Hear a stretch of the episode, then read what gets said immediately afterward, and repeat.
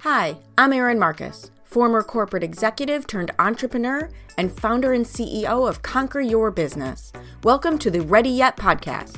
We're excited to bring you more than 100 episodes of interviews and insights designed to help entrepreneurs get the financial and emotional freedom they need in order to build a business and a life they're proud of.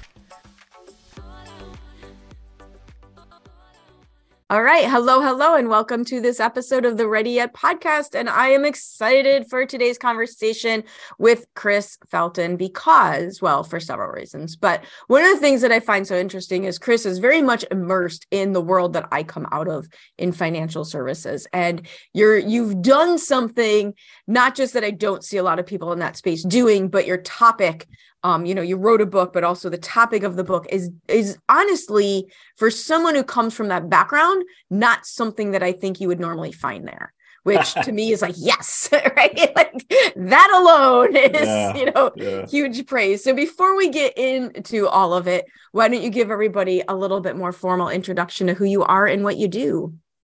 Yeah, Chris Felton, 24-year financial services entrepreneur. I've grown a business across the United States. We've helped 17,000 plus clients level up their financial literacy and get their money working for them. And wrote a book called Couples Money in 2011, and then just launched my brand new book, Think and Grow You, February 28th, 2023.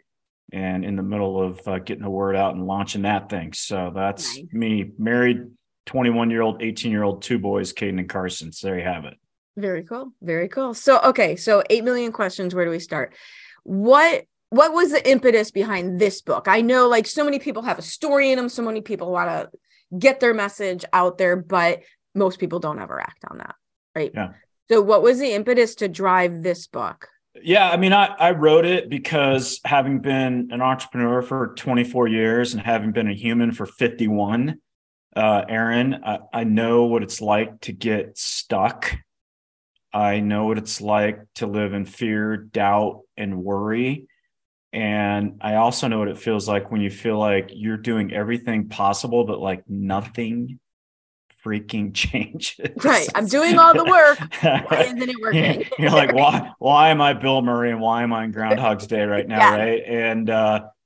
And having been a coach and I've coached thousands of people, it's painful as a coach to watch people get so stuck.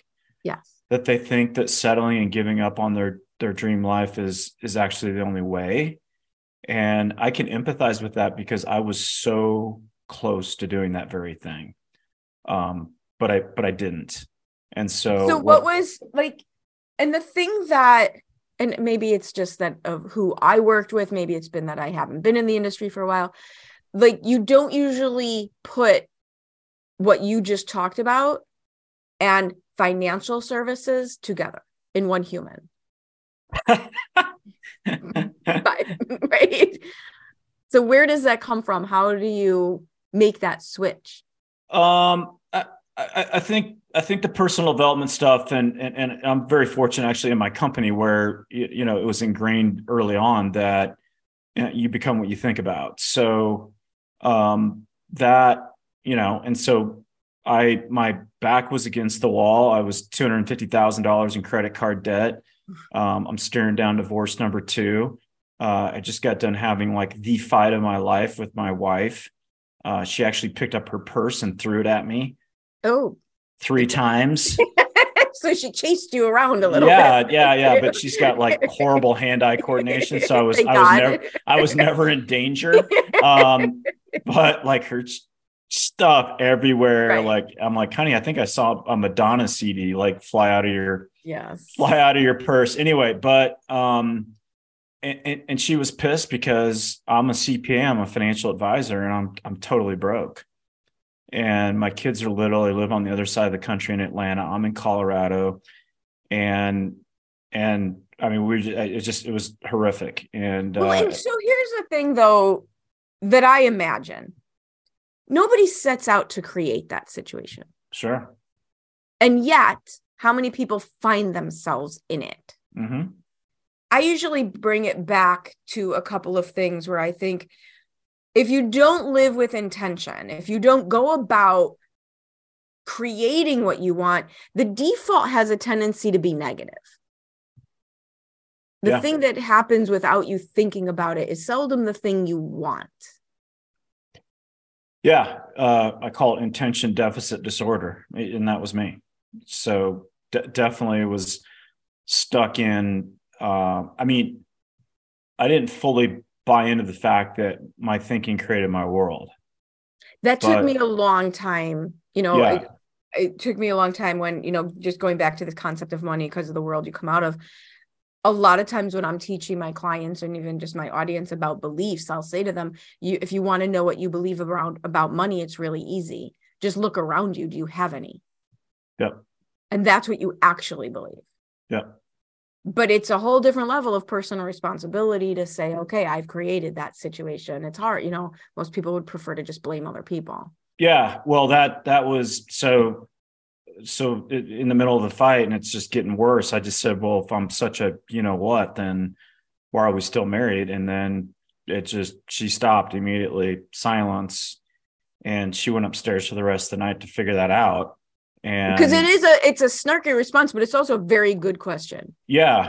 Yeah. I mean, it's definitely said heated, but basically, it was the turning point in my life because I sat there and all I could really see, Erin, was just dominoes falling. And it was my first marriage. And I realized right then and there, like she never had a chance. I was going to blow that thing up no matter what. My kids hadn't seen me in months. Where's dad's starting to turn into who's dad? Yeah. The financial stress that had been going on for a long time in our house was physically impacting my wife. I'm drinking too much. And I was like, dude, you got to change. And my way wasn't working too well. My way was, I call it in the book, I call it hopium. And it's, it's hoping that the outside world's going to change while I fiercely insisted on remaining the same. And rearranging the furniture on the deck of the Titanic wasn't working. Wasn't doing it.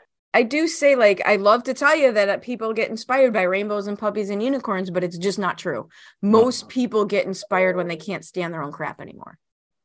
Yeah, that was me. And it was actually me going, okay, you created the mess, 100% responsibility, and realizing what were the prices that other people were paying for my dysfunction. So is that a moment in time, or is that like an aha moment followed by a massive discovery journey? Well, I mean, it was in that moment that I realized that I had to take 100% responsibility for the mess. I had to change, and the price that other people were paying for me being the way I was and not willing to change, the price was too heavy. And so from that was the decision. And my wife and I got back together the next day, and to her immense credit, in her time of a lot of pain and stress, she focused 100% on what she loved about me. Mm. And, which if she wouldn't have done it, my tendency in relationships was bad spot, focus on the negative, go find the unicorn relationship that exists out there that you don't have to really have any work or total BS. It just seems easy compared to the real. Yeah. And it didn't exist, but that was my whole deal. And then she said, we're not getting divorced. We're not declaring bankruptcy. We're not getting jobs. We're going to figure it out. And so what we did have access to, Erin, was wealthy mentors. Mm-hmm. And she said, I'm going to interview them and I'm going to figure out what they do and how they think, which became our book, Couples Money. Yes. And then she was like, what are you going to do? And I said, I'm not interested in changing. I'm committed. And I am all in on figuring out my main focus, Erin, was my belief systems around money that I borrowed from broke parents and grandparents and, never questioned that. So I'm a CPA, I'm a financial advisor, and I'm broke. And it's not because I don't know what to do. Because I'm not doing it, and my belief systems were the problem. But I just said, I'm going to be up early. I'm going to study, image, visualize. If you would have told me to stand on my head for an hour, it was going to change my life. I was going to do it, but I was all in, and it didn't happen overnight, but over time we experienced a jaw-dropping transformation financially. But me personally, I leveled up in almost every area of my life. And then that's the energy. And one of the things that, to me, those journeys aren't easy, but, and you're kind of saying the same thing, that the money's great, but the emotional freedom is absolutely invaluable. To not walk through your life with the physical weight of things not working, things not feeling good, people not being happy, is just horrible. Yeah. Yeah. Well, and it was, I mean, cause everything we do, we're hoping to obtain a feeling. Right. So part of my, morning routine was, I was $250,000 in debt. Right. So like we had to prove we could save money, and part of my imaging and visualization, and we set up, it seemed like Mount Everest at the time, it was to get 100,000 saved. Like that was the goal. Cause I asked my wife, I'm like, what would make you feel good? She's like, 100,000 saved. And I said, how would that make you feel? And she said, relief. And I said, okay, before I image, visualize, do the work, I identified with that feeling. And so relief is a very, very powerful feeling.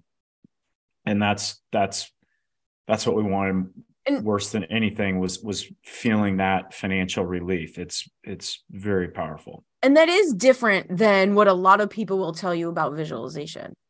You don't usually hear people, I mean, they do talk about how will you feel once you get it, but I think you have to start with not just what you want, but what is the feeling you're looking to create? Because I also think if you don't really look deep into the feeling that you're trying to create, the what do you want could actually be wrong. Sure. Yeah. Yeah. Yeah. I mean, you and I could probably spend an hour on that, but it wasn't, imaging wasn't working. Visualization wasn't working because I'm I call myself a recovered CPA, right? So it was all about the left brain and going through the checklist and, okay, did visualization check, but it was, okay, what's the feeling? And it was relief. And then I played mental movies where I would feel that. Well, and your comment just now, I think, is where a lot of people fall short in their efforts. Not that they're, kudos for making the efforts, but if you go and start these processes and start these journeys, and you're given a list of tasks, what you view as tasks, and you check the box, if it's that ambivalent check, that doesn't work. Your come from energy is what drives the result. Yeah. And, one of my coaches, she talks about this with social media. If you approach social media so you can check the box, all you have is a bunch of checked boxes, not any of the outcome of connecting with people. Absolutely. Totally spot on. And you're just a human doing, not a human being. Love what you're learning here and interested in more? Check out conqueryourbusiness.com to get immediate access to all sorts of additional resources and stay updated on our upcoming training events. Launching a book, has it been different this time around? Oh, yeah. I mean, we didn't know what we were doing, 12 years ago. There's beauty in that, by the way. Yeah. Because not knowing what you're doing also kind of removes a lot of expectations. Yeah. Right? Yeah. No, this has been a multi-month, more work, and, are talking about just some of the challenges of it. But no, I think that's an important point for people who are out there thinking, I'm going to write a book. Like, I'm a big fan. That is, to me, getting your content, your message out into the world, whatever format you choose, is important. It's important as an entrepreneur. It's important as a human to be witnessed, to be heard. But so many people think, I'm going to write it and then I'm going to be a millionaire. And they forget, like, a lot goes on in between those two things. Yeah. Yeah. No, I've been following a very specific launch plan from Rory Vaden's group, if you ever heard of Brand Builders Group. And he's had 15 New York Times bestsellers in the last 18 months. So kind of following that plan, but it's, you know, after launch, there's a plan to continue the sales. And what happens is people write the book and then they're like, okay, I'm done. Okay. Yeah. Right. Like that's the easy part. No. You gotta do this stuff. But as crazy as it is, and I still got my other business, you know, I'm having the time of my life, and it's controlled chaos, right? Controlled chaos. What's been the biggest, happy surprise about this process? I think, you know, I mean, and I got coached by, you know, a guy that said, hey, because I wanted to get the book out. And he said, you got to bleed it out. And we got to take our time, and we got to slow down, and we got to make sure, because it's going to be out there forever, dude. Right. You know, because you hear guys like, write a book in a week. Yeah, no. Right. I'm like, dude, you're a freaking dumbass. Anyway. And the last one probably took 6 or 7 months, but like, he's like, we got to slow down on this. So it was 15 months, you know, start to finish. But I think the biggest surprise, and I'm not trying to toot my own horn, but it is a different book. And the reviews have been, I mean, I've been humbled, emotional, like the impact it's making, because you know what it's like. You write something and you throw it out there and you're like, is this thing going to be worth anything? Right. Is it going to be any good? Pour your heart and soul into something. You know, and it's a personal development book, and everyone's like, oh, it's just the same stuff regurgitated and all that. But the feedback, I had a counterpart in California, had a teammate. I got to call this guy after when we're done, in Louisiana. And he's like, dude, watch this. And he recorded a minute video of this guy. And he said, this is the most impactful book I've ever read in my life. So what is that impact you're driving for? What do you want people to walk away knowing, feeling, thinking? I mean, the problem that the book solves is stuck. And it's okay. So I have a question about that. This perfect person asked. I have a question about that. Because one of the things I work with my clients on is messaging. And when we're working on messaging, we want to always talk in a way like, what does your client Google when they're up at night? That's the problem that you solve. Did you know you were quote unquote stuck, or that there was fear involved? Because I was always feeling people don't know they're stuck. They know they're unhappy, but they don't know why. Like, do you find that there is enough knowledge, rhetoric, and information out there that people at least identify that they're stuck? Or what is it that people usually are feeling? Or do they, you know, am I totally wrong? And that they do feel, they use those words. Trapped, maybe? No, I mean, one of the reviews on Amazon was, you know, because, you know, I've been hitting it on social media hard and all that. I've been saying these things. And one of the reviews on Amazon was, I didn't know I was stuck until I started reading it. Exactly. And I think that's very true. And so the beauty of the book is, it's written simple, and it's there's not a wasted word in the whole book.